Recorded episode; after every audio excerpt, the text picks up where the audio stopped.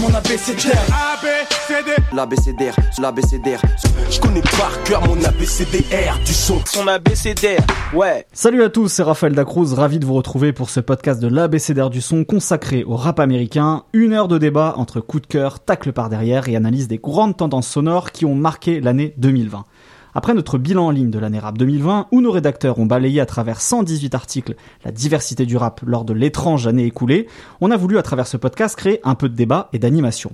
Qui été le rappeur de l'année passée? Quel est l'album qui a été le plus marquant? Quel producteur a servi les instrus les plus remarquables?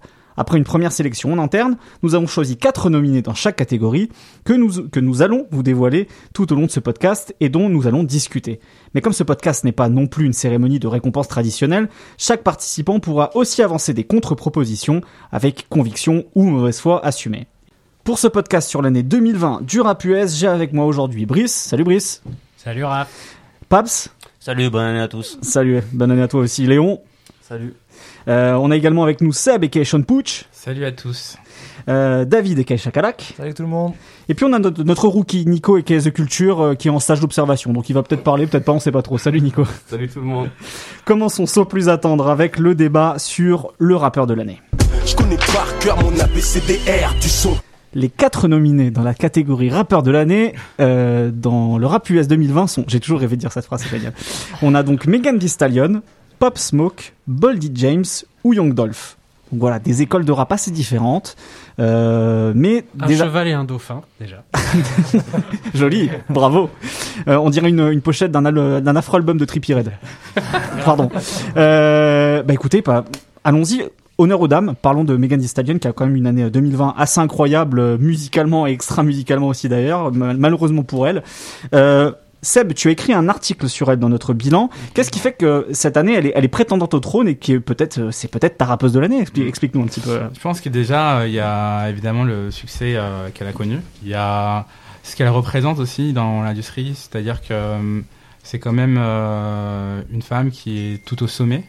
Il y a aussi eu, outre, on va dire, la musique, l'affaire avec Tory Lanez, donc qui lui a malencontreusement tiré dessus. Euh, il y a une forme de, elle s'érige un peu comme un symbole en fait, comme une balise euh, pour toutes euh, ceux ou même celles, surtout même celles qui n'ont pas eu la légitimité de parler ou être entendues. Et euh, moi, ce qui me plaît le plus dans sa musique, euh, déjà, c'est qu'elle vient du sud. Euh, ça, c'est. Donc elle est du Texas. Elle est du Texas, donc il y a toujours euh, la musique du sud. Il y a toujours un, un- il y a toujours quelque chose, une, une- une saveur qui est différente. Et moi, ce que j'aime le plus, en fait, quand elle rappe, c'est quand elle rappe sur des prods qui sont presque de Floride, de la Mamie Abby Bass, euh, des choses qui sont très festives, euh, qui sont des productions très dénudées. Bah, Il y, a- il y a vraiment, alors pour le coup, c'est vrai que c'est une Texane, mais il y a presque quelque chose parfois qui tient de la bounce musique du Texas dans sa musique, quoi. Complètement. Et moi, c'est ce que j'adore en fait, et surtout quand elle rappe, Du Texas, pardon, la, la Louisiane, excusez-moi. que surtout quand elle rappe, elle le fait d'une manière, mais elle découpe tout. Et ça, très clairement, c'est une, une de ses très grosses qualités. Et puis je pense que il y a une, tout à l'heure on en parlait euh, en antenne avec Brice, il y a un tube, j'ai l'impression, qui est un peu passé sous les radars. Je sais pas si c'est parce que c'était une année de pandémie et que les gens ne sont pas sortis. Pour moi, c'est pas WAP, mais c'est euh, Savages, le remix avec Beyoncé. Je suis pas sûr qu'ils soient vraiment passés sous les radars. C'est un énorme Ouais, tube ça- aux États-Unis. hein. Ouais, mais j'ai l'impression que pour moi, euh, en fait, ça, je le mettrai encore plus haut. J'ai l'impression que moi, c'est vraiment le morceau de l'année. Euh, je trouve qu'il est fantastique, non pas parce qu'il est écrit évidemment par le couplet de Beyoncé, pardon, est écrit par Jay Z, mais en fait, il y a, il y a vraiment, je trouve, euh, une ambiance euh, déjà qui est très festive. Je trouve que les deux artistes s'entendent très bien et encore une fois, euh, Megan Thee Stallion, quand elle rappe, elle rappe mais extrêmement bien. Et pour le coup, je dirais pas que c'est la rappeuse de l'année parce que j'ai un, j'ai un autre prétendant, mais en tout cas, elle a fait une énorme année. Bah, moi, franchement, il y a un truc que je trouve assez formidable quand même chez elle. C'est effectivement ce truc où euh, elle a, tu, tu sens que c'est une synthèse de plein de choses du sud. Parfois, et elle l'assume, hein, c'est une grosse fan de la 36, donc elle va avoir des choses qui rappellent le rap de Memphis dans son flow. D'ailleurs, il y a Juicy J qui produit sur son album. Parfois, il y a des choses qui rappellent le Texas, parfois la Louisiane. Parfois, comme tu dis, euh, le truc de City Girls, un peu de, du rap de Miami, euh, de, strip club. Donc, il y, a, il y a vraiment une synthèse chez elle et qu'elle maîtrise très bien. Et puis, en plus, elle a l'art de la punchline. C'est ça que moi, je trouve, je trouve ça très fort chez elle.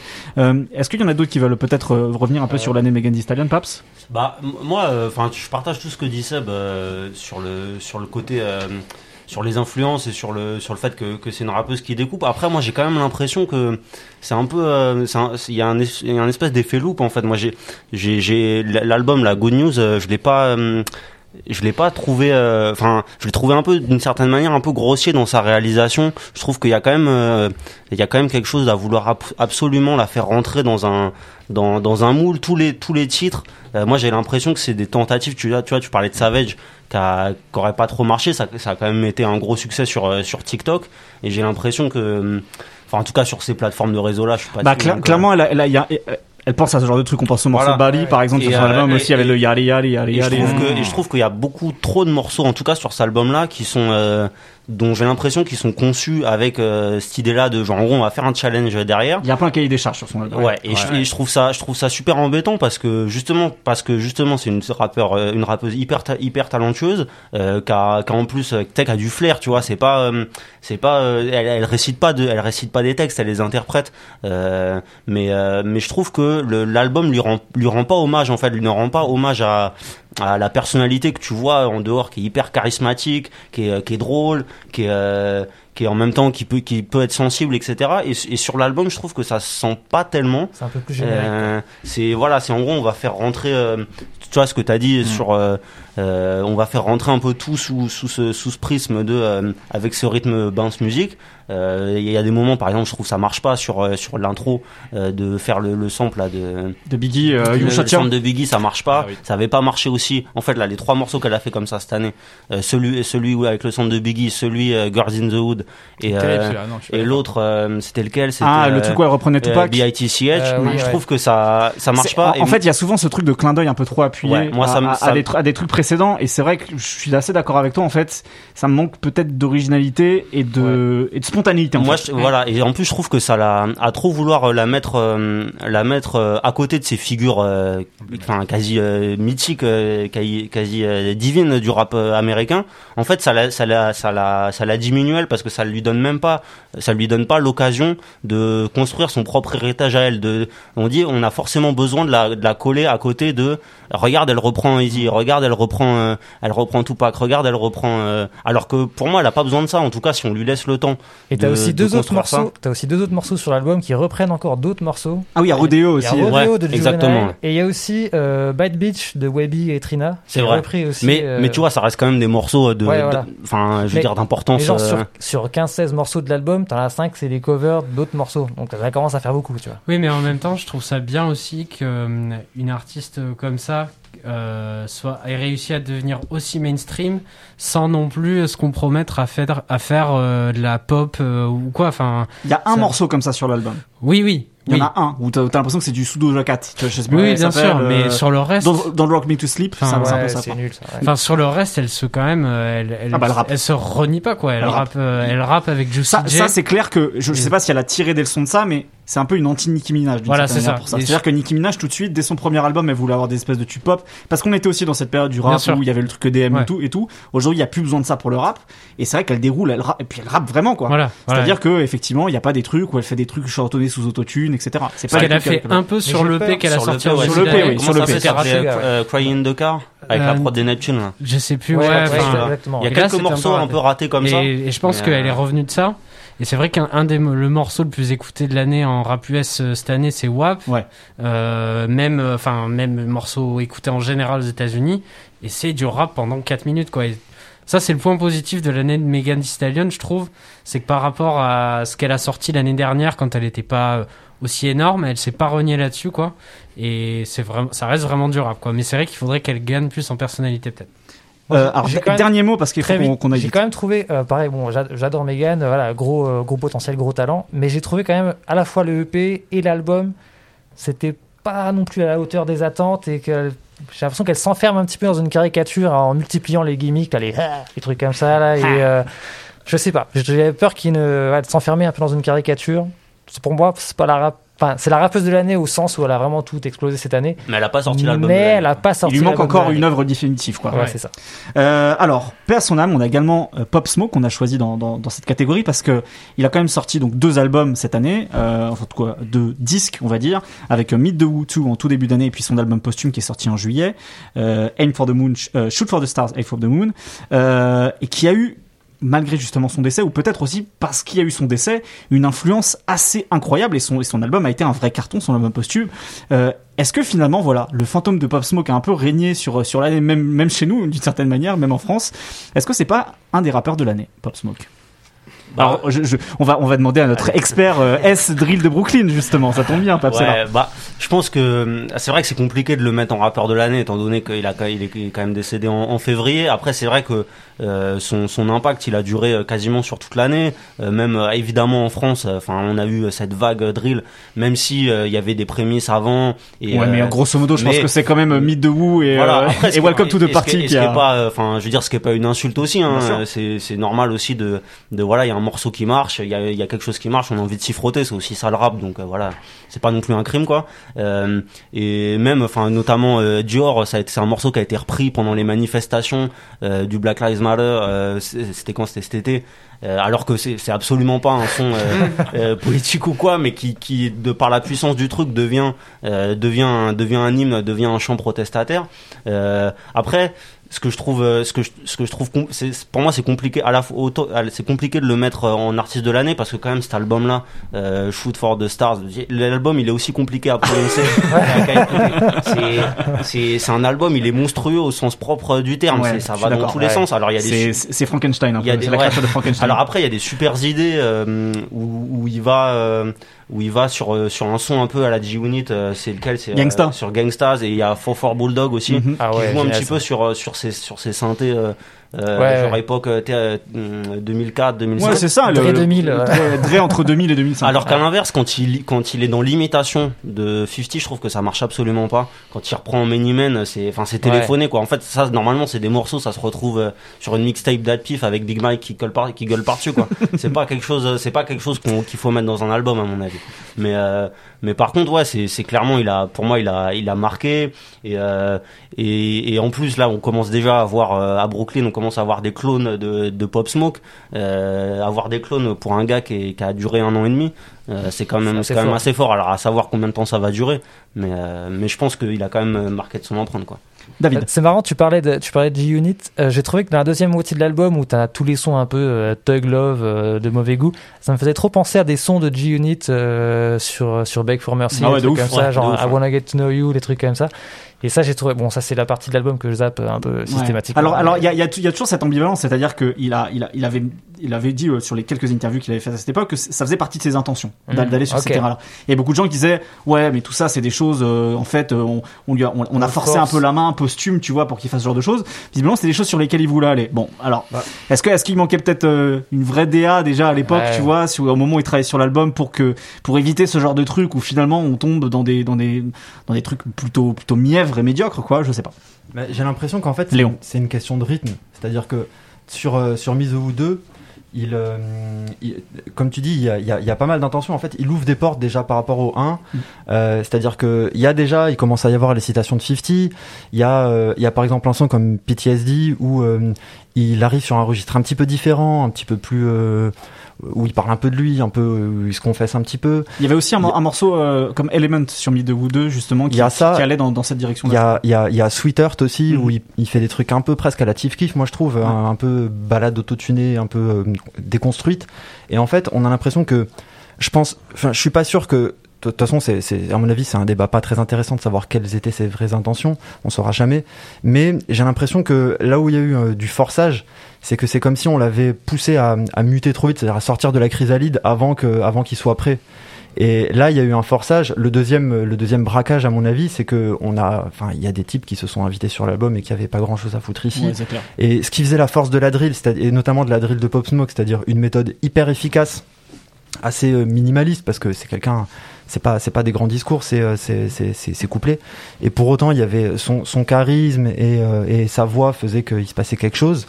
Et ben, euh, cette espèce de, de, de pureté de la drill qu'il y avait chez lui, elle est complètement diluée euh, dans le, la trappe mainstream euh, influencée par, euh, enfin, par l'espèce de sous-produit de la trappe euh, d'Atlanta. Donc je pense à Lil Baby, ce genre de À. Lil Baby, Ouais. à Cuevo, qui a rien à foutre ici à mon avis. En plus, il est Euh, présent 3-4 fois. Ouais, c'est là. clair. Ouais, bah ouais. C'est Et en fait, du coup, on perd, on perd tout ce qui fait l'intérêt de la drill, à mon avis, et on tombe dans un espèce de, dans une espèce de mélasse, quoi. euh, Bah, en fait, sur, sur l'album, alors sans compter la version deluxe, je sais pas comment. Ouais, c'est un enfer. 66. Non, par contre, il y, a des- il y a des sons qui sont cool sur la version de luxe au début où Ouais, justement. d'accord. Mais ce que je veux dire, c'est que sur l'album, oui, oui, ça sur, fait une sur le trentaine de morceaux. album, des ouais. sons drill comme on l'entend nous, en fait, il y en a quasiment pas. Euh. C'est-à-dire que, comme tu dis, c'est que direct, euh, on le fait passer de euh, futur espoir à euh, superstar, à nouveau 50 Cent. Il a manqué des étapes Euh, et en plus de manière posthume, donc c'est vrai que ça fait ça. Et c'est ça, et je pense que justement les morceaux là, un peu love entre guillemets, Ouais. dont on parlait où ça reprend, il y en a un qui reprend une Fabulous. Etc.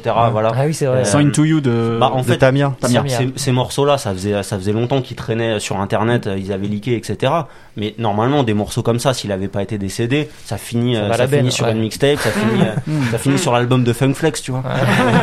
Euh, mais ça finit pas sur un Non, album clairement. studio. Donc clairement, c'est vrai que voilà, euh, en dépit d'un mythe de Wood 2 qui a été très marquant et d'un album plutôt médiocre, il a quand même plutôt bien marqué son année, mais ça reste, ça reste une sorte de, de promesse non aboutie. Paix à son âme évidemment. Euh, on enchaîne avec un autre rappeur dans un registre très différent qui a sorti quand même quatre albums cette année, tous de, de qualité assez égale, même s'il y a peut-être deux d'entre eux qui ont été vraiment très très forts. Donc cet, ce rappeur c'est Boldy James. Euh, on a eu l'occasion d'en parler un petit peu quand on a fait notre live sur Alchemist au printemps dernier, puisqu'il a sorti The Price of Tea in China euh, en février dernier, et puis il a sorti d'autres albums. Euh, et je crois que Seb aimerait en dire un mot de Boldy James. Euh, moi, je pense que c'est mon rappeur de l'année. Euh, Moi aussi. Euh, en fait, il est, c'est Boldy James. C'est un peu un mec euh, qui, qui, qui a commencé un peu dans l'époque de l'ère des blogs euh, avec un, un son entre guillemets difficile à définir, c'est-à-dire euh, euh, des fois, il a, en fait, son cousin, c'est aussi Chuck English, la moitié du groupe euh, de Cool Kids. Donc, euh, des fois, un son qui va pe- peut-être même tirer vers des influences plus Neptunes. Euh, des fois, un son beaucoup plus brumeux avec euh, Alchemist. Et du coup, moi, j'ai l'impression que c'est une réintroduction de Bolivian cette année. Et il le fait avec un, un, un, un fer incroyable. C'est-à-dire que moi, j'ai d'abord été...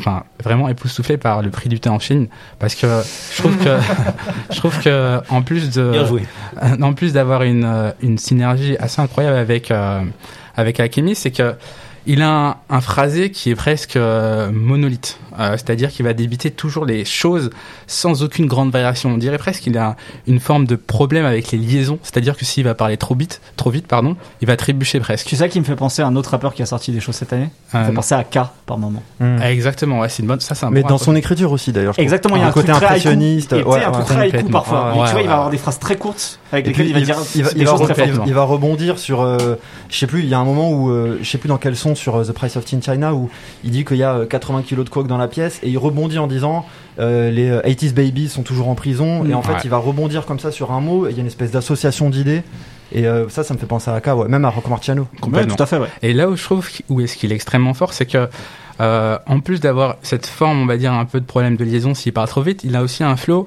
Je sais pas si c'est un problème avec euh, la difficulté de dormir, parce que à mon avis, il a dû avoir une enfance très très difficile, ou si c'est un flow qui est juste sous ligne entre guillemets, parce que il le dit beaucoup dans les interviews. bah, Il y avait un moment où il était juste à croix à la ligne, et des fois que même quand il rappait, il arrive à se souvenir des flows où justement euh, il était euh, infusé de ligne. Et je trouve ce qui est extrêmement fort, c'est qu'il arrive euh, avec toutes ces difficultés à avoir une précision dans la technique, dans l'écriture et aussi dans la transmission des émotions. Moi, je trouve que c'est invraisemblable ce qu'il fait. Et juste pour euh, terminer, il y a aussi le projet euh, qui m'a là où j'ai pris une vraie gifle et j'avais j'ai mis longtemps en fait à l'écouter. euh, c'est Manger en Mac Nichols. J'ai mis longtemps à l'écouter parce que pour moi c'était extrêmement dur de passer après The Price of Tea China. Et en fait, là où c'est fort, c'est que déjà c'est un c'est un album qu'il a écrit entre 2007 et 2010. Euh, il est produit par Sterling Tolls, un peu une figure un taulier de Détroit, un- enfin une figure assez importante à Détroit. Et il y a une forme de euh, de spiritu- spiritualité, de religion dans l'album. C'est en fait c'est presque troublant et Un peu à la a- Prodigy, je trouve. Exactement, ouais. Et dans, même dans sa voix, en fait, tu- on peut faire des rapprochements avec Prodigy. Et je pense que Alchemist, euh, il y a sa voix, c'est c'est obligé que je pense. Ah mais moi il y ça. avait des moments sur l'album qu'il avait sorti en 2013 My First Chemistry Set justement avec Alchemist Mm. il y avait des moments je me suis tu sais la première fois que j'écoute je fais mais j'écoute un album de Prodigy là tu vois Mm. parce qu'il y avait vraiment ce mimétisme ce, ce que je trouve qu'il a un petit peu gommé justement Mais justement sur sur euh, Manja et McNichols, euh, je trouve qu'on retrouve vraiment parce que le côté spirituel il est moins présent quand même euh, sur euh, Price of Teen China. Et t'as vraiment ce côté qu'on, moi qui me rappelle vachement Prodigy où t'as l'impression de parler à un, un espèce de, de prophète Kaira qui est en train de te menacer, tu vois. Complètement. C'est-à-dire qu'il y, a le- il y a le côté gangster et en même temps le côté euh, spirituel. C'est Jeza et Rayquan en même temps, des fois. Ouais, voilà, c'est un peu ça, avec, avec la voix de Prodigy. C'est ça. Et, euh, et alors moi, je trouve que ces deux albums sont incroyables. Je trouve que Manjaro McNichol, c'est un chef-d'œuvre. Ouais. Et, et pour rebondir sur ce que tu disais quand tu parlais de son flow très lent, je trouve que ce qui est fort dans cet album, donc celui avec Alchemist, c'est que il y a une espèce de tension continue Mm. dans, ch- dans chaque track. Déjà parce que il y a toujours des histoires de. T'as l'impression que le moteur est toujours en train de tourner. Il est toujours dans sa voiture. Il regarde à la fenêtre. Il s'arrête. Il parle tout le temps de nom de rue, de nom de route. Il est sur l'autoroute. Il tourne. Donc il y a une espèce de tension. Il est tout le temps poursuivi en fait, comme s'il était dans une sorte de labyrinthe euh, dont parce qu'il parle aussi beaucoup de, de Détroit, de sa ville. Ouais. Et t'as l'impression qu'il est enfermé dans cette espèce de labyrinthe tentaculaire et qu'il peut jamais en sortir. En plus, il a plein de de- de- d'images qui illustrent ça. Il y a un moment, je sais plus non plus dans quel son, mais où il parle du, du pot en Pyrex dans, dans Ouais. lequel il cook et il, et il fait une comparaison avec un aquarium dans lequel il sera enfermé il dit qu'il voit à travers la vitre du Pyrex donc il y a vraiment c'est un peu un rap euh, claustrophobe Complètement. et dans et, et, et il a ce côté très factuel c'est à dire qu'il parle sans cesse de cadavres de, de, de kilos de drogue etc mais sans jamais euh, sans jamais sans recul en fait sans donner les causes et dans euh, euh, manger en McNichols t'as l'impression que c'est la clé c'est à dire que là enfin tu comprends euh, pourquoi Boldy James c'est Boldy Ouais. James? Parce que c'est l'album dans lequel il va euh, il y a une espèce de, de, de mise en scène de sa propre naissance et de son et de son évolution. Et euh, il parle de sa mère qui aurait voulu avorter etc et c'est enfin moi pour moi c'est vraiment un chef d'œuvre parce que t'as enfin c'est c'est c'est extrêmement touchant et les émotions passent de manière extrêmement forte et la fu- la la- l'alchimie avec euh, avec le, le- la, la musique jazz derrière c'est c'est une forme de perfection je trouve Et donc, je le disais, il a sorti aussi deux autres albums qui étaient la Versace Tape, euh, qui Ah ouais. sort chez Griselda, et également Big Bad Boldy en toute fin d'année, qui sont aussi euh, des, des projets qu'on vous recommande d'écouter. Et enfin, notre dernier euh, concurrent, c'est Young Dolph. Donc, on a choisi Young Dolph parce qu'il a sorti donc Ch- Rich Slave en août cette année. Euh, donc, euh, rappeur de Memphis, si je dis pas de bêtises. J'ai eu un doute d'un seul coup. Oui, en- ça, ouais, bien sûr bien sûr Memphis Ouais, King j'ai eu un, j'ai eu un Si, doute d'un seul coup, c'est bizarre, tu vois, mais évidemment, c'est un rappeur de Memphis. Euh, donc voilà. Euh, je crois d'ailleurs c'était Léon, toi, qui avait suggéré qu'on le, qu'on le propose, si je dis pas de bêtises. Euh, non moi j'avais Euh, suggéré Pop Smoke Non, c'était moi, ouais. c'était ouais. C'était toi, pardon, Ouais, excuse-moi moi. David. Excuse-moi, excuse-moi David. Non, vous, êtes tellement nombreux autour de cette Mais table, je, je la boule. on était tous d'accord pour parler de Young Dolph. Ben ça. oui, alors justement, Young Dolph, pourquoi, à ton avis, il mérite peut-être d'être d'être un des rappeurs de cette année? Bah, je pense que cette année, avec Rich Slave, qui a bien marché et qui est un bon album, je pense que c'est un peu la consécration d'un parcours euh, de rappeur de rue qui est resté un peu dans l'indépendance, complètement dans l'indépendance, et euh, qui est pas, disparu dans l'ombre au bout de 2-3 ans comme, euh, comme certains. Et je trouve que là, il atteint un statut assez énorme, tout en restant complètement fidèle à son image de départ de voilà, rappeur très rue, sans compromis. Un pied, voilà, un pied à Memphis, un pied à Atlanta au niveau des sonorités, et, qui commence à, à construire autour de lui avec Key Glock, à construire autour de lui un Avec label. Big Moody et- Grape aussi qui a sorti un très très bon Voilà. projet cette année et, euh, et euh, voilà, euh, non, je trouve que le Rich Slave, c'est un peu pour moi la consécration de, de cette carrière-là, et euh, avec quelques sons quoi, absolument incroyables dessus. euh, Bah, Hold on, Hold on, Hold on, Hold on, notamment. ouais, Roll- ouais, ça c'est incroyable ça. Donc euh, voilà, pour moi c'est euh, ouais, c'est la consécration de ce parcours-là. euh, qui- Et puis en plus, tu, tu le dis, il y a une sorte de, de, de, de non-diluation en fait, de, du son. Il y a, Voilà, c'est ça. ah c'est la trappe pure Voilà, c'est ça. Voilà, c'est l'essence de la trappe Tu sens que c'est la trappe et en même temps il y a ce truc de Memphis avec un son très chaud, tu vois, très samplé, notamment. Bah, il y a travail- heureusement qu'il y a voilà. Bandplay, ouais. Il y a le travail de Ben Play, donc qui bosse beaucoup aussi avec Key Glock. Et d'ailleurs, du coup, ça me fait dire, on, on s'était dit dans cette émission qu'on pouvait amener des contre Et si en fait, le vrai, le vrai Ah. Young Dolph de cette année, c'est pas Key Glock en fait? Il a quand même sorti deux, deux projets. Alors ils sont peut-être plus inégaux que Oui, Rich ouais, voilà. Et je pense qu'il il a peut-être une personnalité, une identité moins marquée que Ok. Young Dolph, qui pour moi se détache quand même. euh, Il y a un flow et une voix qui, Ouais, se- c'est vrai. voilà, qui, ré- qui marque.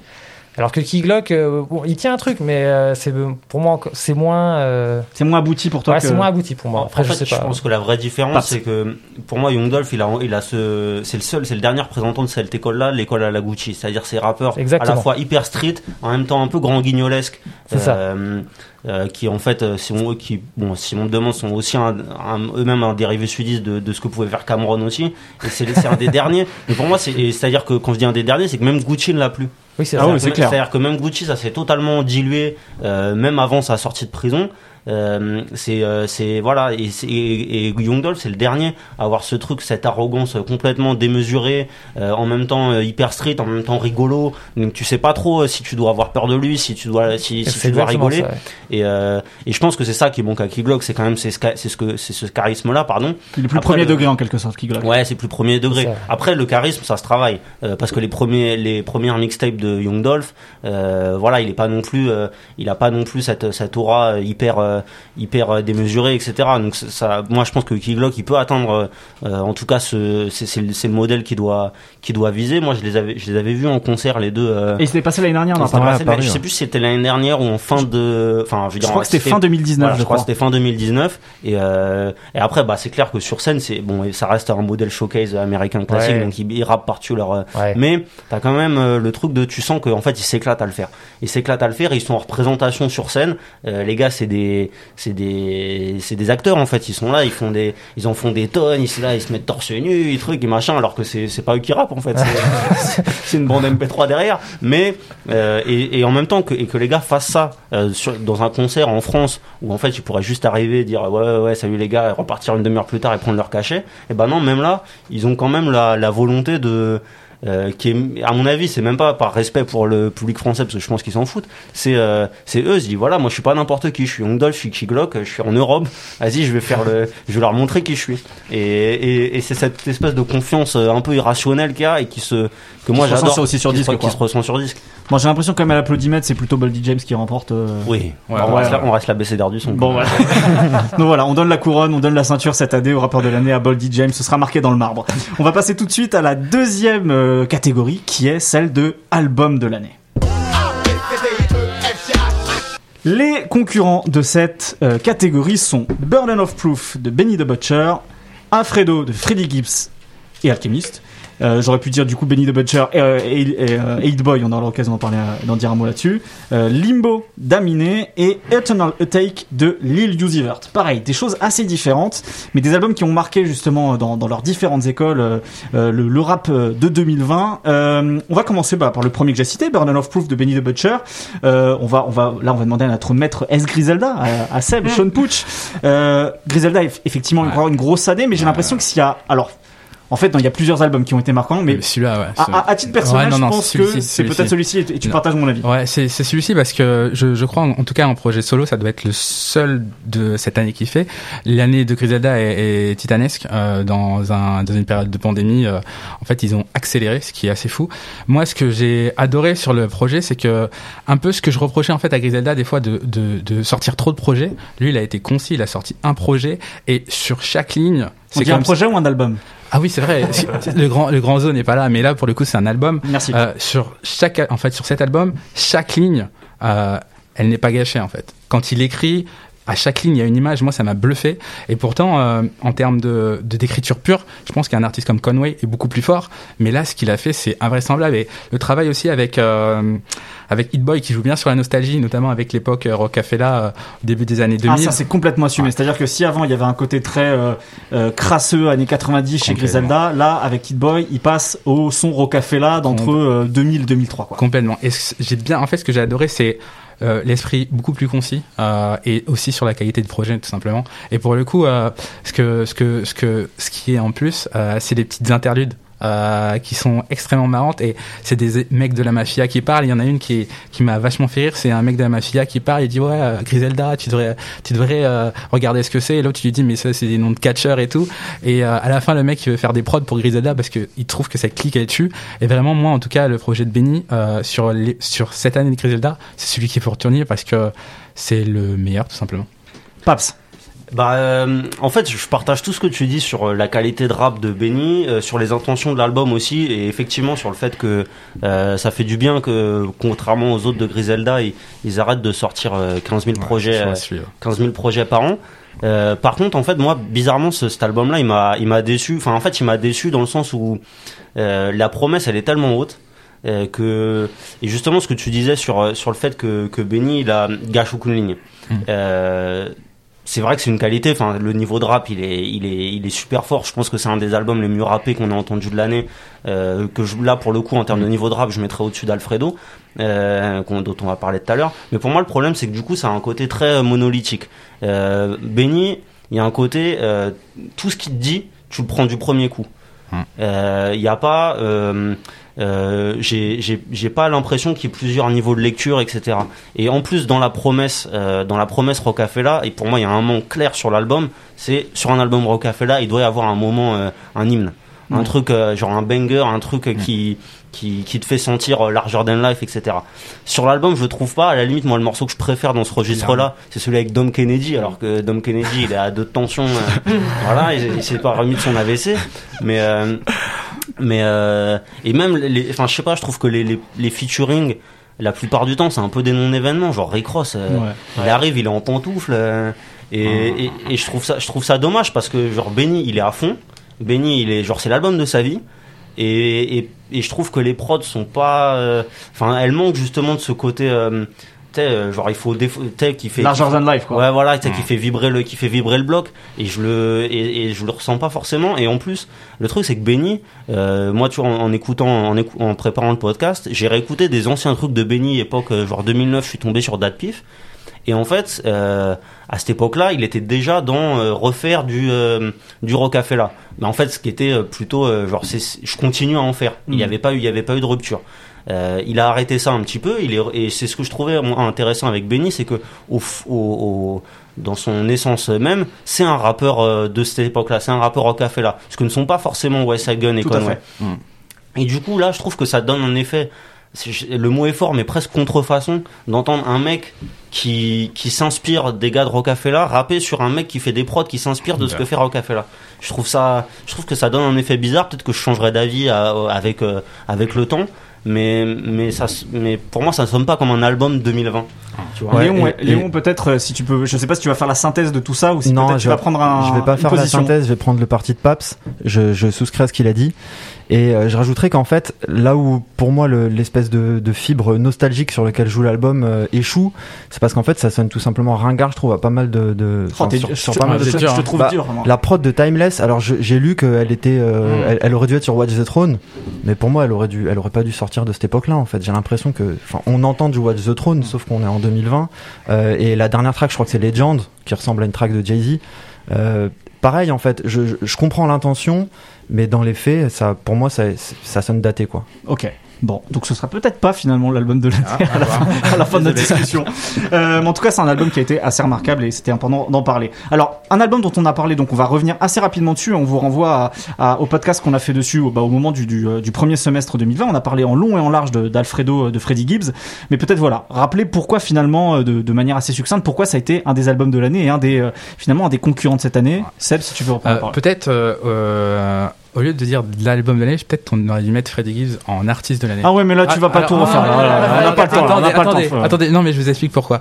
En fait, ce que j'ai adoré euh, sur euh, sur Freddie Gibbs, moi son album je le trouve très bien, mais je le trouve juste à la hauteur de Freddie Gibbs. Donc pour moi, c'était pas un album qui va en faire qui va faire que je vais le ressortir de sa discographie. Pourtant, il est très très bien.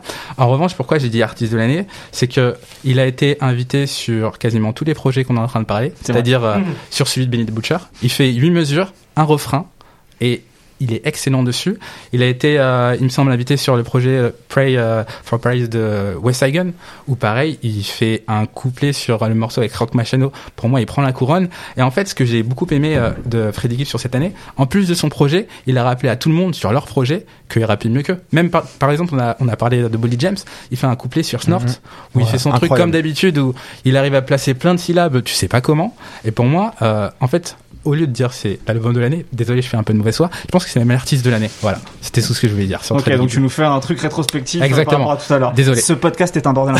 euh, sur Alfredo Paps, euh, peut-être est-ce que toi c'est un, un album, un album qui t'a marqué cette année et qui pourrait Bah, finalement justifier en fait, genre, c'est, je je dirais pas qu'il m'a marqué parce que je, je pense que je me suis un peu éloigné de ce style de rap là. Ok. Euh, J'avais l'impression pourtant que t'avais été assez enthousiaste il y a six mois de ça. bah, non? je, je l'avais été, euh, mais j'y suis pas. euh, bah, en fait, je suis toujours enthousiaste quand, Quand il y a Sort.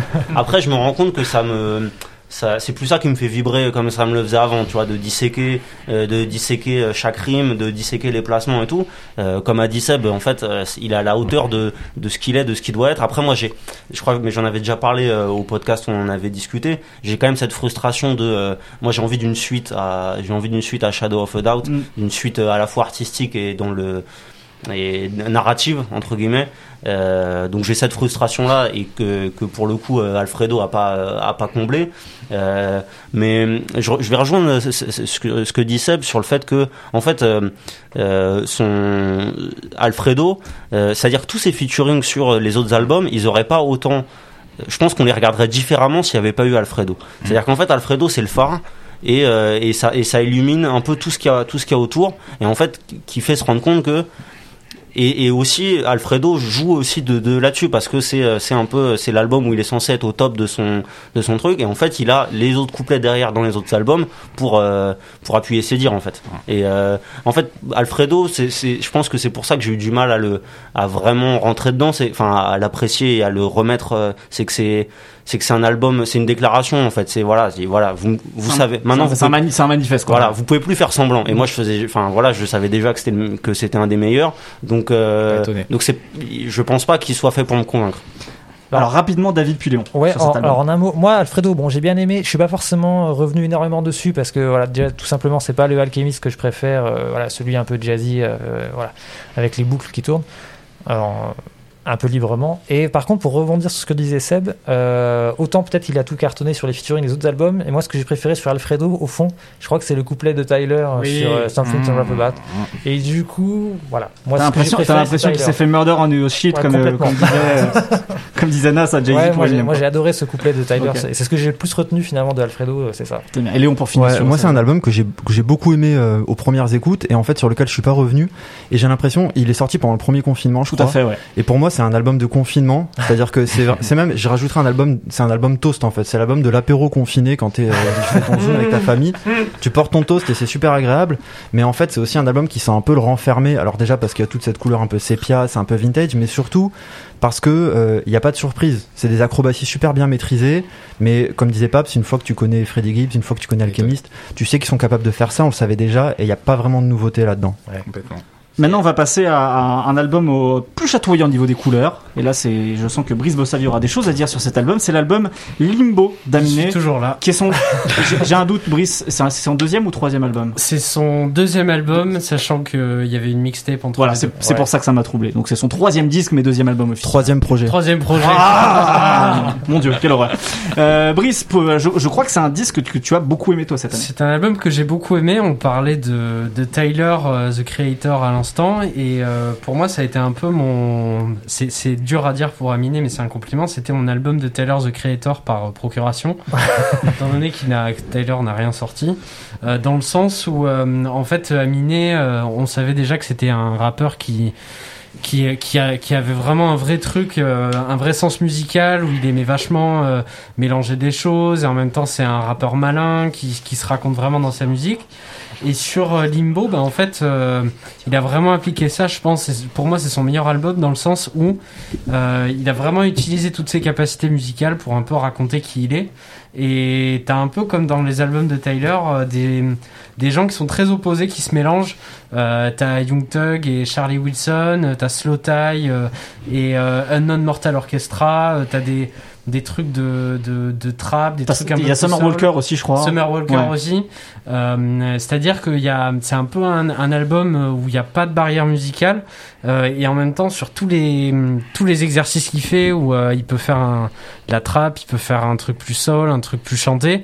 Il est bon à chaque fois quoi. Il y a un truc élève modèle et à côté de ça, euh, il parle vraiment de de la loose, euh, de de comment des fois il se sent seul, euh, de de phase de déprime. C'est un peu un- alors pour- pour- je, vais, grossir le trait pour, pour les gens qui auraient jamais écouté, c'est un peu genre un peu un Orelsan Quinry en quelque sorte, il y a un peu de ça On peut lui. dire ça. On peut C'est un- dire C'est ça. un Chance the Rapper moins chiant. Voilà, c'est ça. Et je pense, je pense que c'est la meilleure définition que tu peux en faire. C'est un chance de rappeur moins chiant, c'est pas, mal ça. ouais. Euh, et euh, et c'est vrai qu'il y a un truc très euh, très sincère, sans filtre, où il se raconte aussi, sans, sans maquiller un peu euh, les trucs nuls, quoi. Euh, qui est vraiment touchant. Et à côté de ça, musicalement, euh, sur Limbo, bah vraiment, il, il synthétise tout ce qu'il sait faire. Et il y a un truc où ça aurait pu être un espèce d'album qui part dans tous les sens. Et en fait, il se raconte vraiment, euh, tout en étant exigeant musicalement, je trouve, euh, sur Limbo, quoi. Euh, ouais, moi j'ai beaucoup aimé l'album. En revanche, j'ai un, je, plus je l'ai réécouté, plus j'avais un bémol, c'est-à-dire que cette espèce de synthèse qu'il arrive à faire brillamment, euh, je trouve qu'elle est très bien calculée, elle est très bien faite. J'ai j'ai l'impression en fait, juste il a très bien compris les tendances. Ouais. Et comme il a une facilité en fait à faire des morceaux qui sont très populaires et qui marchent très bien avec des très bons refrains, ça passe très bien. Et euh, l'autre bémol, c'est que euh, j'ai l'impression que et encore une fois, c'est peut-être aussi une qualité, c'est-à-dire que c'est de la musique un peu post-Kendrick, avec euh, le dessin de vouloir faire une vraie musique avec un héritage, et que derrière, Ouais. quand il a 40 ans, il va regarder ses albums, ah oui, ça c'était, j'étais dans telle pièce quand j'ai fait, ça veut dire ça, ça de ma vie. Mais en vérité, euh, je trouve que c'est un peu forcé, notamment la métaphore où il dit euh, que cette fameuse adolescence, elle- il l'a coupée parce que justement Kobe Bryant est décédé. Donc c'est juste en bémol, je dirais qu'il a très bien compris comment construire les morceaux et comment justement capter les bonnes tendances. c'est un peu moi le problème que j'ai avec cet album, c'est que je trouve que ça fait très calcul. En fait, Ah, exactement. Et- sur, sur ce côté un peu euh, très, très fuckboy détaché qu'il a, euh, en fait finalement il pense un peu à tout Voilà. ça. Et moi, vraiment, c'est le bémol que j'aurais, c'est que tu sens, même si c'est très bien fait, c'est très bien maîtrisé, tu sens ce calcul. Voilà. Alors notre notre stagiaire voudrait dire un mot. Salut Nico. Ouais, je suis assez d'accord là-dessus justement. J'ai l'impression qu'en fait, euh, il a conçu l'album comme s'il allait le faire sur la scène des Grammy, tu vois.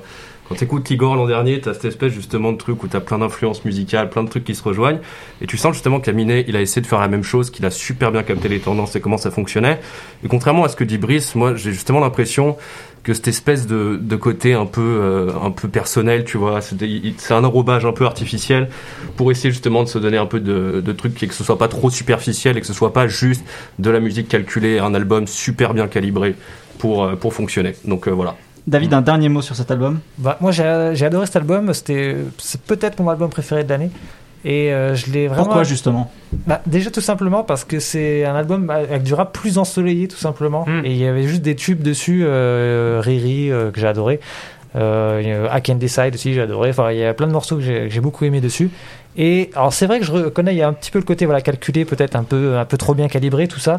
Mais euh, pour moi c'est il y a quand même trop de morceaux irrésistibles fait, dessus et c'est bien fait. Et je trouve qu'il n'y a pas eu tant d'albums que ça cette année avec du rap voilà un peu plus ensoleillé. Et tout en ayant voilà un côté un peu personnel où tu, tu te dévoiles un peu tu racontes un peu euh, voilà des peines de cœur des travers voilà ou un parcours un peu euh, émotionnel j'ai envie de dire Ouais. mais tout en étant voilà un peu léger et un peu quand même dans le rap ensoleillé et voilà Et puis c'est vrai qu'il y a quand même des morceaux qui sont imparables comme Riri, euh, je suis d'accord là-dessus. Allez, on, en fait, on finit avec En fait, on parle depuis tout à l'heure, mais le meilleur album de l'année, c'est Gierbo PTSD de euh, Pourquoi? Premièrement, parce qu'il y a le meilleur morceau de l'année dessus, c'est Cap Guns. Deuxièmement, parce qu'il y a les meilleurs prods de Zaytoven depuis longtemps. C'est vrai. Et ça, enfin, parce que des prods de Zaytoven et qui nous sort du fond de tiroir là de 2000, euh, de 2006, il dit tiens regarde, je l'ai donné à Non, sur le. Young Scooter, il y a des trucs cool.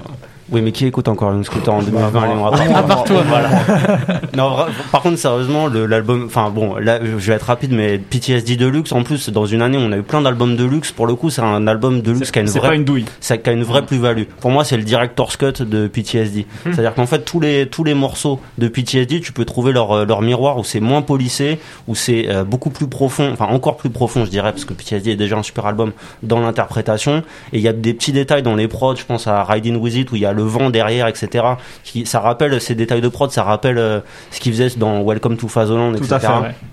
Qui était sa Euh, première grosse mixtape en ouais. 2012. Ouais, 2013. et, puis voilà, il continue aussi son délire de, de, de reprendre des trucs, euh, justement, on en parlait tout à l'heure avec euh, Burden of Proof, euh, époque Rocafella, où il reprend, où il reprend euh, des, un son de, de, de De Joel Santana. Ouais, tout à fait. ouais. Euh, voilà, il, reprend, il continue ça ce te parle, truc-là ça. avec ses. Ah, ben j'adore. Puis bon, et Joel Santana, il a plus dedans, donc je prends Gerbo, c'est encore mieux. Euh, et voilà, pour moi, c'est, enfin, justement dans une année où il y a eu plein de- d'albums de luxe en fait qui sont euh, qui sont juste des douilles commerciales. Là, pour le coup, c'est un album qui a une vraie plus-value et qui et qui pour moi augmente, euh, euh, rend meilleur l'album euh, dont il est dont il est l'augmentation quoi. Et donc, euh, on vous invite aussi à réécouter donc ce podcast du premier semestre 2020 dans lequel on était un peu revenu dessus. On avait mis en parallèle avec l'album de Mozi aussi qui a une belle année. Mozi, euh, ça aurait pu être aussi euh, quelqu'un qu'on- dont, dont on aurait pu parler, mais on peut pas parler de tout. Tu parlais de trucs émotifs. Non, il va, va falloir. Je suis Ok, désolé, David. Je suis désolé, David. Là, je, je, je joue l'animateur. Là, je joue le dictateur. Il va vous falloir écouter passe- Savage Mode 2 c'était le vrai album de l'année on va parler du dernier album. Euh, tu, on parlait de choses un peu émotives justement avec euh, avec euh, avec Aminé, mais pas trop larmoyantes. Alors là, on va parler d'émo, vraiment de, de rap émo, et ça a été une, gro- une grande mode ces dernières années. Avec pour moi un, un album qui a été un peu un truc un peu définitif sur ce sur ce truc-là. C'est l'album Eternal Take de Lil Uzi Vert. Euh, je sais que toi, Brice aussi, c'est un album que que t'as as, plutôt trouvé agréable. Euh, ouais, j'ai cru comprendre aussi que j'allais être tout seul à cette table à le défendre. je, vais- t'aider, je vais t'aider. C'est peut-être pas c'est peut-être pas pour moi l'album de l'année, mais en tout cas, il a il a des qualités. Non, mais moi, enfin, mon album de l'année, c'est des trois toutes Big Sean, donc je suis pas crédible. mais, euh, mais non, plus sérieusement, euh, Eternal Take de Lil Uzi Vert, ouais, pour moi, ça a été, euh, en tout cas, c'est la meilleure surprise de l'année pour moi, dans le sens où euh, c'était un mec qui faisait des, qui faisait donc euh, du, de l'emo rap euh, avec des tubes. euh, euh, sur SoundCloud, qui a sorti un premier projet, puis un deuxième où euh, je trouve qu'il y avait plus des, des morceaux qui ressortaient vraiment que l'ensemble. Et, et là, il a disparu pendant peut-être deux ans, quelque chose comme ça, ou même. Bah, il avait des problèmes contractuels avec son Voilà. label, euh, donc le label, genre j'ai plus le nom en tête, mais c'est le label en gros DJ Drama Ouais. Canon quoi. Et du coup, en fait, il, il a presque rien sorti pendant deux ans et il est revenu en plein confinement, donc avec ce Eternal Take, euh, qui en fait, euh, alors qu'on prenait l'illusiver un peu euh, et il l'entretenait un peu pour un bouffon et que qui qui apparaissait plus sur les réseaux sociaux parce qu'il portait des jupes en étant défoncé. Bah là, il a sorti un vrai album de musique, quoi, euh, où il y a un- une vraie DA. Euh, il a utilisé un prétexte d'une histoire où il rencontre des petits hommes verts et euh, autour de ça, il y a des petites interludes et derrière, vraiment avec ses producteurs, il a fait un album où il a essayé de de synthétiser vraiment ce que c'est son son sa musique SoundCloud à lui euh, avec un truc très rap et en même temps euh, un peu chanté et, et ça m'a étonné parce que je- j'en attendais pas grand chose et, et au final c'est pas très putassier c'est Ouais. euh, c'est même assez fin quoi dans dans Je suis dans assez d'accord de avec toi. Je, trouvais, je trouvais qu'il y avait toujours un côté trop, euh, trop tape à l'œil Ouais. sur ce truc d'aller chercher des mélodies un peu, euh, un peu rock à Ouais. la fin des années 90, des débuts des années 2000. C'est une grosse influence de cette scène-là. hein. Euh, euh, Juice WRLD, paix à son âme, c'est par exemple, il, il s'inspirait Mm. grave de ce genre de groupe. Et, euh, et je trouve qu'il y a quelque chose de, de beaucoup plus maîtrisé, Ouais. euh, beaucoup plus mûr en fait dans la manière de- presque de, de, parfois un peu un peu sobre quoi Mais ouais, et, et en fait, c'est sur, sur l'album, il y a des moments où il va y avoir des espèces de, euh, de, de, de chorale gospel derrière lui, euh, Ouais. sur, sur des, sur des mélodies, très, très pop, très, Mm. très colorées. Et, et effectivement, je trouve que de ce point de vue-là, euh, sur, euh, sur, sur, sur la DA d'un disque, puisque là on est vraiment en train de parler d'album, c'est pas, un- c'est pas un rappeur incroyable, même s'il a des, des, des petits moments de, des petits moments de, de bourre sur les premiers morceaux de l'album notamment qui sont plus rap, plus bruts, euh, mais, mais je trouve qu'en termes de DA et de direction artistique, cet album il m'a vraiment plu aussi quoi. Mm. Voilà. En fait, un- ce que vous dites, c'est que c'est un album de Travis Scott réussi, en fait. Euh, Avec une touche. Non, euh, je demande, hein, ça- une touche d'évanescence, quoi. Ouais, alors mais on la sent j'ai moins. l'impression d'avoir les vieux du Muppet Show qui me regardent là non, non, mais eh, pour le coup, c'est une vraie question parce non. que. Alors pour le coup, effectivement, je trouve que chez Travis Scott, il y a un côté, je veux vous en mettre plein la gueule tout le temps, tu vois. Ouais, ouais. Et il y a pas ça chez lui. Il y a un truc, il y a un truc où c'est beaucoup plus fin. Il y a pas des morceaux, tu vois, qui.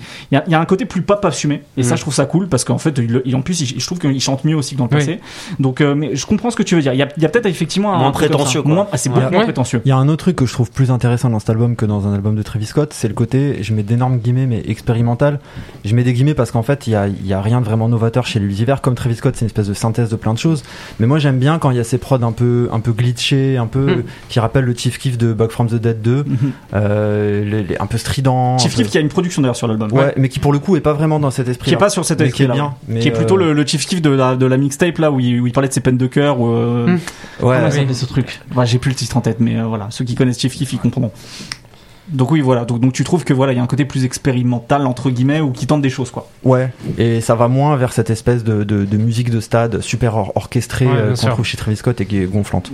Je suis assez d'accord avec ça. Bon, on a, on a, je crois que là autour de la table avec les quatre albums qu'on a- dont on a parlé, on n'a pas de, on n'a pas de consensus là cette fois-ci. Hein. J'ai pas l'impression. Euh, juste Léon, il y a, il y a un album que toi t'as as bien aimé cette année? Ouais, moi l'album dont je voulais parler c'était euh, Young and Turt euh, 2 de Fortu Doug, qui est euh, un jeune dont tu as parlé d'ailleurs, Ouais. dont Nico a parlé dans le, dans le bilan. Euh, Qui est de Dé- qui est de Détroit, rapidement, c'est ouais, c'est un jeune rappeur de Détroit qui en gros euh, a passé une grande partie de son adolescence en prison, puis quand il était pas en prison, il a il rappait et euh, il a été repéré par à la fois par Yogotti et Lil Baby.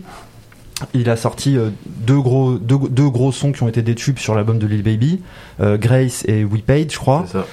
et qui, qui montre bien en fait ces deux facettes, c'est-à-dire qu'à la fois il y a un côté euh, il y a un côté très énervé comme dans comme le son de Détroit actuel et à, à la fois il y a un côté un- moi qui me rappelle un peu plus des rappeurs louisianais, c'est-à-dire un truc super habité, un peu un peu blues. Un petit peu à la Kevin Gates, ce genre de un peu à ouais. la Kevin Gates, ouais. Et, euh, et en fait, son album, euh, sur son album, on trouve ces deux facettes-là. C'est pas mal produit par, euh, par le, le producteur emblématique de Détroit, qui est Heleva, qui est, qui est celui Qui est un qui a, super producteur. ouais, sur l'album à- de Megan Thee Stallion d'ailleurs aussi. Ouais, tout à Ouais. fait. Il est sur l'album de Megan Thee et Stallion. à qui on doit notamment le, le tube de T. Grizzly qui s'appelle First Day Out. Tout à fait. Ouais, c'est comme ça que je l'avais ah, découvert. Moi, ouais, il est là bah, depuis comme- très longtemps en fait. de gens, Euh, ouais. il, a- il est là depuis le début des années 2010 ou peut-être Ouais. peut-être même la fin des années Ouais. 2000, je crois. Et il donne, d'ailleurs, dans, dans ses prods, il y a souvent, sur l'album de For Two Dog, il y a souvent une espèce de teinte un peu nostalgique avec les grosses basses funk euh, sur un titre comme euh, World on My Shoulders, je crois que c'est ça le nom. Et moi, je trouve ça vachement touchant. Et je trouve cet album est intéressant parce que euh, c'est un bon exemple de la manière dont une scène locale peut infuser dans le rap mainstream et le, et le rénover.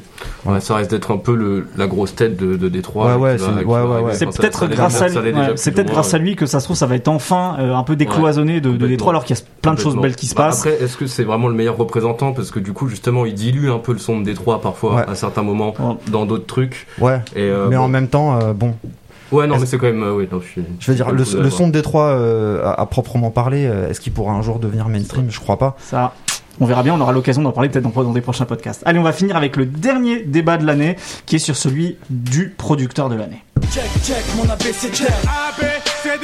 Allez, les nominés sont The Alchemist, dont on a déjà parlé un petit peu et qui est une année quand même 2020 assez phénoménale. Hit Boy, on en a parlé un petit peu grâce à l'album Burden of Proof euh, de Benny the Butcher, mais qui a aussi produit l'album de Nas. Et euh, un petit peu aussi sur l'album euh, Détroit de, de Big Sean dont parlait euh, Brice tout à l'heure. On a 808 Mellow et Axel Beats qui travaillent pas nécessairement toujours ensemble mais qui représentent tous les deux le son de la drill BK slash- slash UK qui est devenu euh, imparable cette année, même jusque parfois dans le rap américain, on va, on va, on va, en parler un petit peu. Et Wheezy, Wheezy le producteur qui, tra- qui a beaucoup travaillé avec Young Thug et qui surtout cette année a travaillé euh, beaucoup avec Gunna sur l'album Wanna. On va essayer d'aller très vite messieurs parce qu'on on, on parle déjà Hit depuis très longtemps. Pour toi c'est Hit Boy. Voilà. Pourquoi Hit Boy? Parce que euh, il a été déjà omniprésent et euh, surtout euh, il a il a été intéressant musicalement sur des projets euh, des albums. Euh, très très élo enfin pas très éloignés mais variés musicalement c'est-à-dire que euh, musicalement euh, Détroit tout de Big Sean moi je le trouve super bien. Euh, après au niveau des textes et de l'interprétation c'est une autre histoire mais c'est c'est genre un truc un album mainstream euh, de qualité. À côté de ça, t'as l'album de Nas. À côté de ça, t'as l'album de Backpacker avec euh, euh, Benny the Butcher. Benny the Butcher.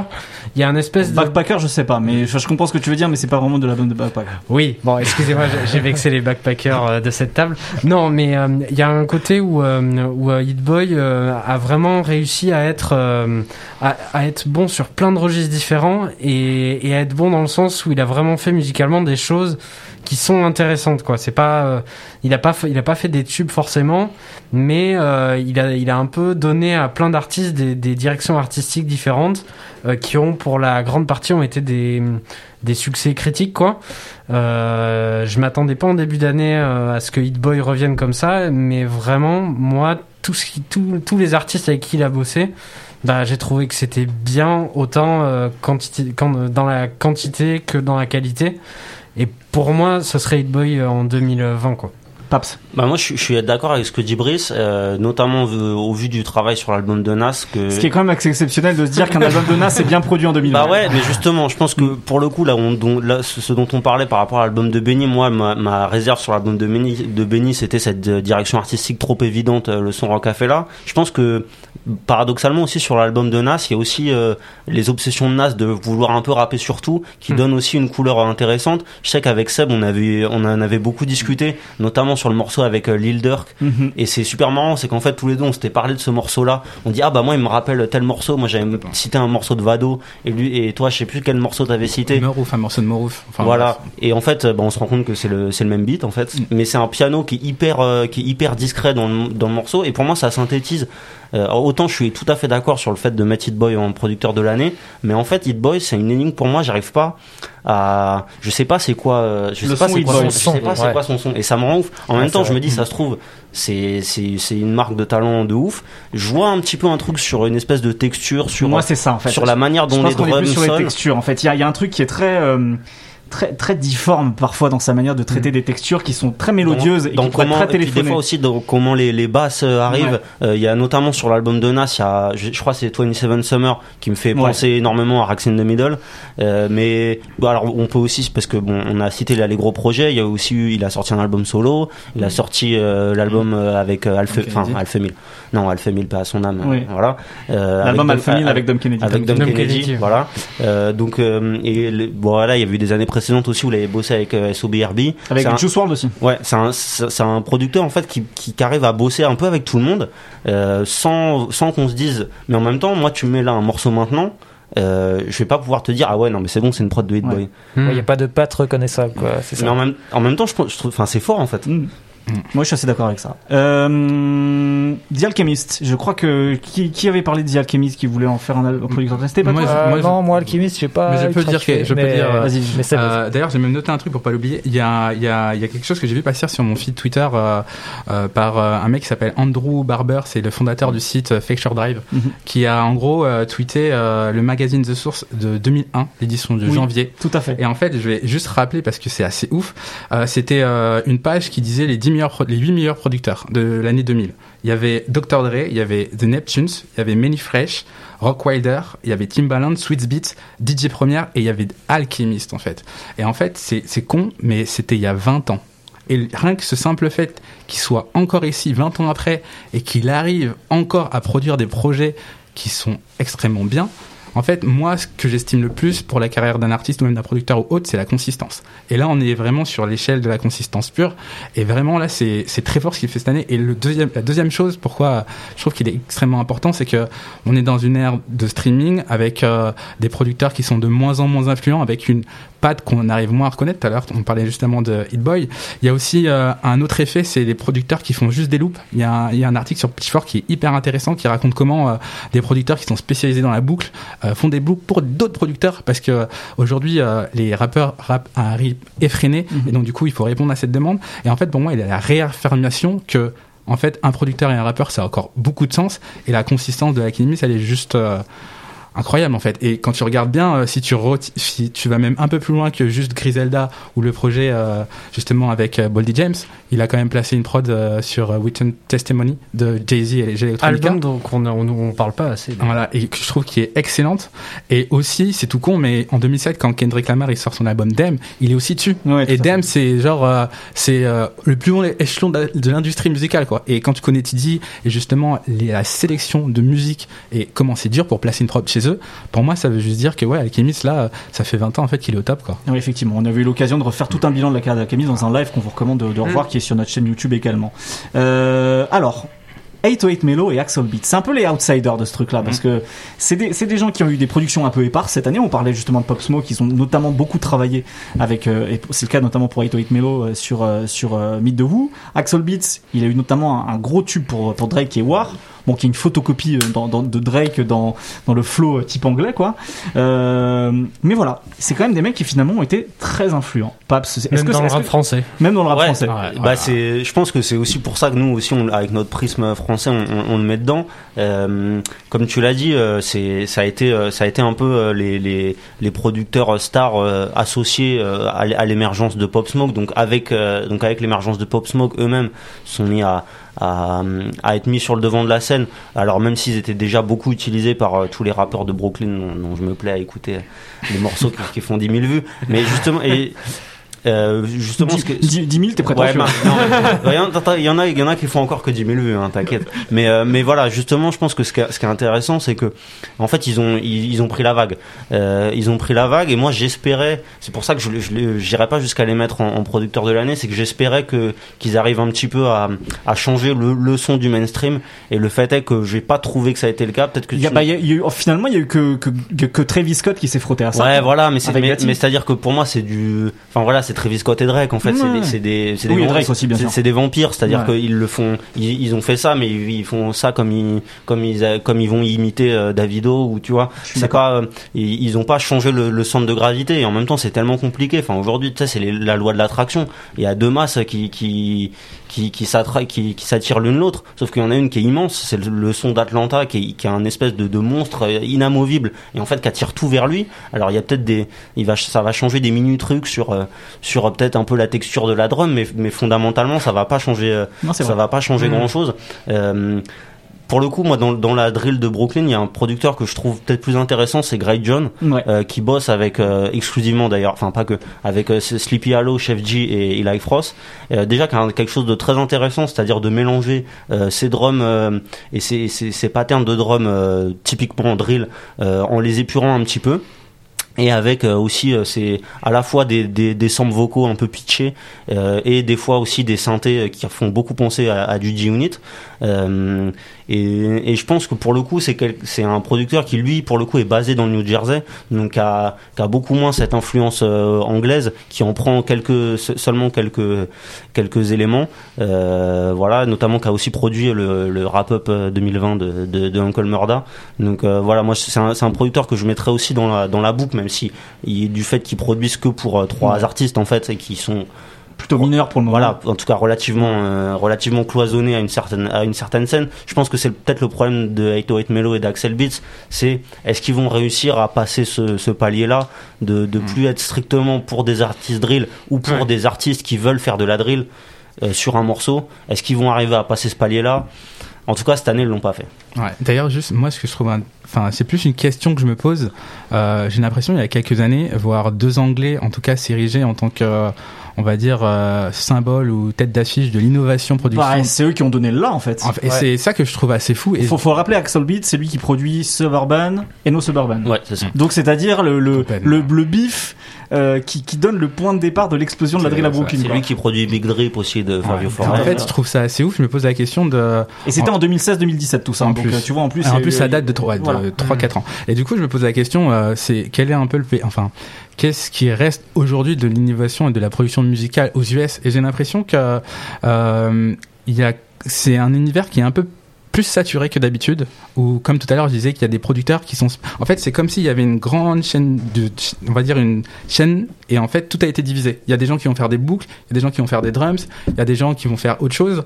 Euh, et en fait j'ai l'impression que ça en dit un que l'industrie euh, en fait le paysage de la production musicale aux US est très saturé. J'ai l'impression que c'est devenu hyper dur pour des producteurs d'avoir même d'être innovants ce qui est euh, assez ouf j'ai l'impression que le dernier gros producteur hyper innovant et qu'aujourd'hui euh, tout le monde euh, a subi a, a écouté en fait c'est Pierre Bourne Pierre. Bourne, ouais.